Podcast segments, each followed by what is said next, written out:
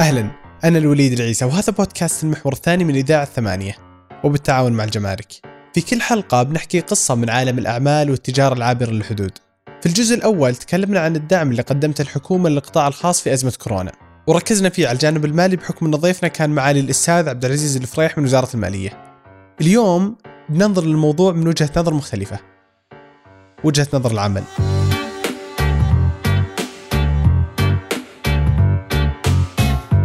كان عندنا تقريبا أربع يعني محاور حاولنا نجتهد فيها.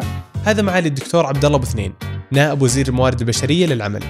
دكتور عبد الله يتكلم عن الأهداف الأربعة اللي وضعتها الوزارة أمامها وقت بداية الأزمة. الهدف الأول غير مفاجئ طبعا. أول محور إنه زي ما أنتم عارفين الوزارة وزارة حيوية تقدم خدماتها للمنشات القطاع الخاص آه، تقدم خدماتها للعاملين في القطاع الخاص سواء آه، سعوديين أو وافدين. وأيضا آه، تقدم خدماتها للافراد في في الاستقدام العماله المنزلية وغيرها وتقدم خدمات الجهات الحكومية. فكنا حريصين إن خدماتنا إحنا في داخل الوزارة تستمر. وهذا الهدف اللي كان أولوية لكل المنشات الحكومية والخاصة. التحول من العمل المكتبي للعمل عن بعد ممكن يكون صعب خصوصا لما تزداد أهمية وحساسية عملك في هالظروف. لكن بالنسبة للموظفين في الوزارة هذه التجربة كانت مفيدة أكثر مما توقعوا. يعني أنا شخصيا وزملائي جربنا آه، يعني جميع البرامج الموجودة الآن. الآن قبل كم يوم سوينا ورشة عمل فيها يحضرها 70 70 آه، زميل وهذه الورشة وزعنا على مجموعات وصار فيه مشاركة. هذه الورشة قبل أزمة كورونا كنا نقيمها في يعني مكان منفصل خارج الوزارة ولا داخل الوزارة وقاعات ويعني أكل وشرب ويمكن تكاليف أخرى وابتعاد عن العمل والحمد لله أنا يعني من تجربتي هذه من هذه الورشة أجدها فعلا أدت نفس الغرض اللي كنا نطمح فيه سابقا بل بالعكس كل زميل مركز في مهامه وعنده الأشياء اللي يحتاجها بعد ما ضمنوا استمرارية العمل جاء وقت تقديم الخدمات وهذا اللي يقودنا للهدف الثاني بالنسبة للوزارة. الهدف الثاني كنا حريصين على إن القطاع الخاص يستمر في أعماله ولا تتعطل أعماله آه، فحاولنا نشوف وش المبادرات اللي ممكن نطلقها في الوزارة حتى تسهل عليها عليها أعماله.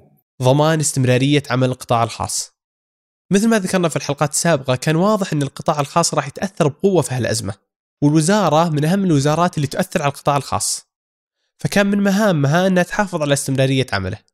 بس طبعا في أوقات الأزمات تتغير الأولويات وكل المنشآت في السعودية خلال هالأزمة صار عندها هدف مشترك يحتل المرتبة الأولى في قائمه أولوياتها. يعني لما نستمع جميعا إلى كلمة خادم الحرمين الشريفين حفظه الله اللي وجهها للشعب السعودي كان فيها تركيز كامل على أن صحة المواطن فوق كل اعتبار وهي وهي الأساس اللي اللي نعمل عليه، بالتالي انطلقنا من هذا من, من هذا المبدأ. ولذا الوزارة مع الجهات الحكومية الشريكة كان في اجتماع في لجان مشترك مشتركة لمعرفة كيف تأثير هذا الوباء وانتشاره في في بيئات العمل. فكان في قرار آه، تعليق العمل الحكومي ومن ثم قرار تعليق العمل آه، في القطاع الخاص. وبناء على توصية من وزارة الصحة كان في قرار إنه تعلق يعلق العمل في المكاتب الإدارية لأن هذه يعني ممكن يكون فيها عمل عن بعد آه، بسهولة. وتعليق 40% من العمل في الفروع. صح إننا اليوم تأقلمنا على الوضع لكن قرار تعليق العمل كان قرار شجاع. وقتها كانت دول قليلة اللي اتخذت هذا القرار وما حد متأكد من تبعاته. طبعا تعليق العمل في المكاتب ما يعني بالضرورة أن العمل ككل يوقف. لا ننسى أن هدف الوزارة هو مساعدة القطاع الخاص في إكمال عملهم. إحنا في الوزارة حتى يعني هذا الشيء يتحقق على أرض الواقع. بدأنا في آه، إطلاق حملة للتشجيع على العمل من بعد. وأيضا آه، أطلقنا دليل سمينا دليل إرشادي للعمل عن بعد سواء للجهات الحكومية أو لشركات القطاع الخاص. وكان في أيضا كثير من البرامج اللي الوزارة روجت لها حتى القطاع الخاص يعني يستخدمها ويستفيد ويستفيد منها. والحمد لله وجدنا في البداية تجاوب كبير من شركات القطاع الخاص. حتى إحنا في الوزارة بقيادة معالي وزير التنمية الموارد البشرية والتنمية الاجتماعية أطلقنا حملة العمل عن بعد شارك فيها مسؤولين حكوميين مسؤولين من القطاع الخاص. وصل العدد آه، أذكر في الأسبوع الأول إلى أكثر من مليونين عامل استخدموا آه، أو موظف استخدموا آه، وسائل العمل عن بعد.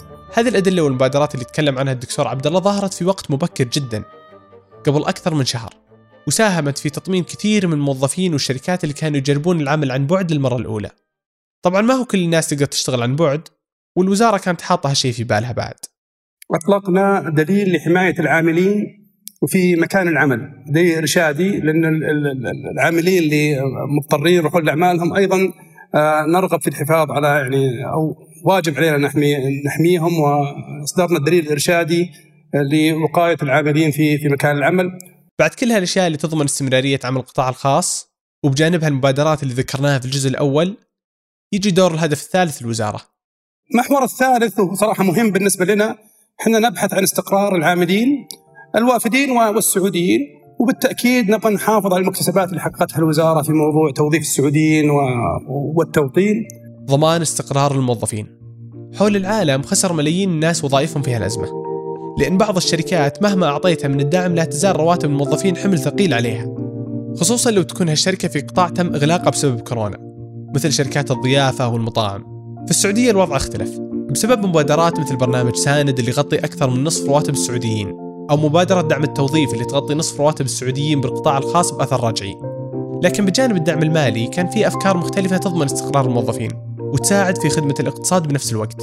يعني مبادرة مهمة اسمها آه، إتاحة إعارة العاملين بين القطاعات. كان قبل الأزمة مسموح الإعارة بس لقطاعات محددة وكذا. الآن سمحنا بالإعارة عن طريق برنامج اسمه أجير لجميع القطاعات.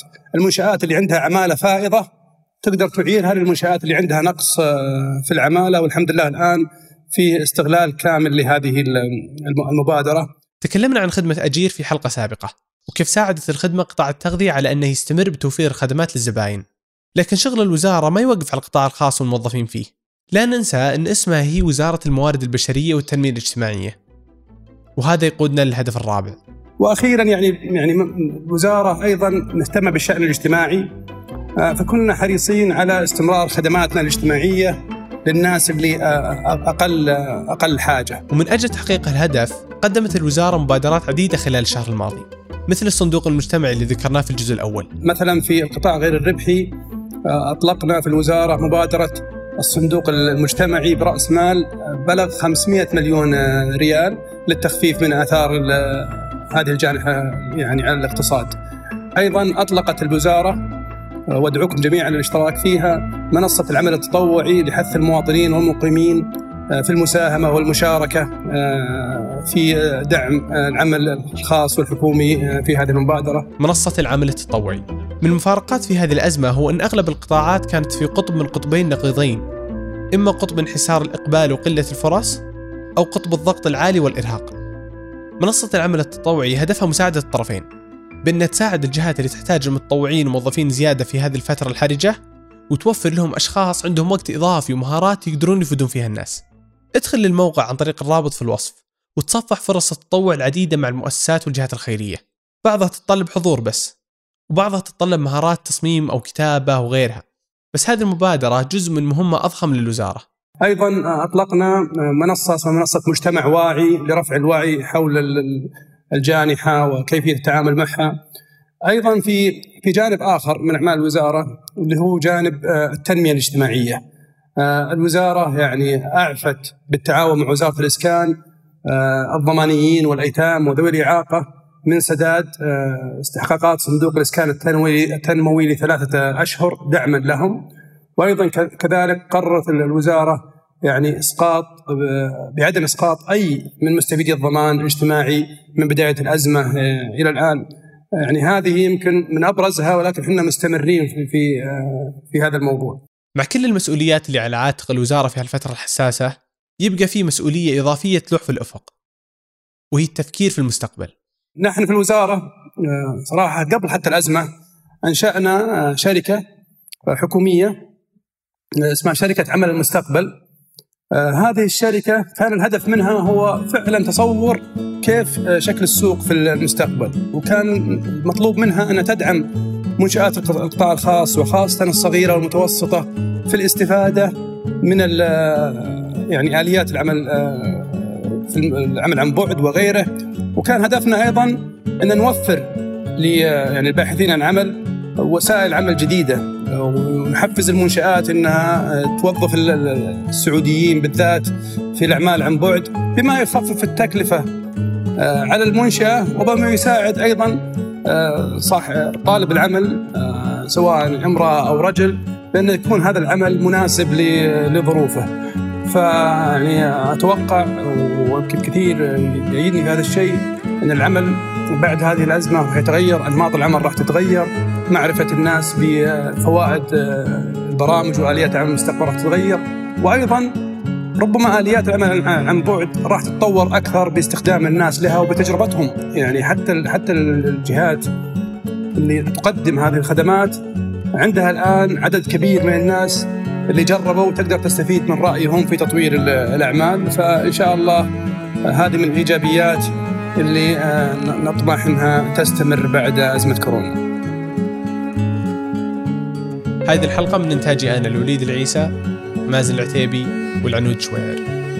حررها محمد الحسن راجعها مهدي بن حامد وثمود المحفوظ وأشرف عليها عبد الرحمن ابو مالح عادل بارجاء والعنود شوير.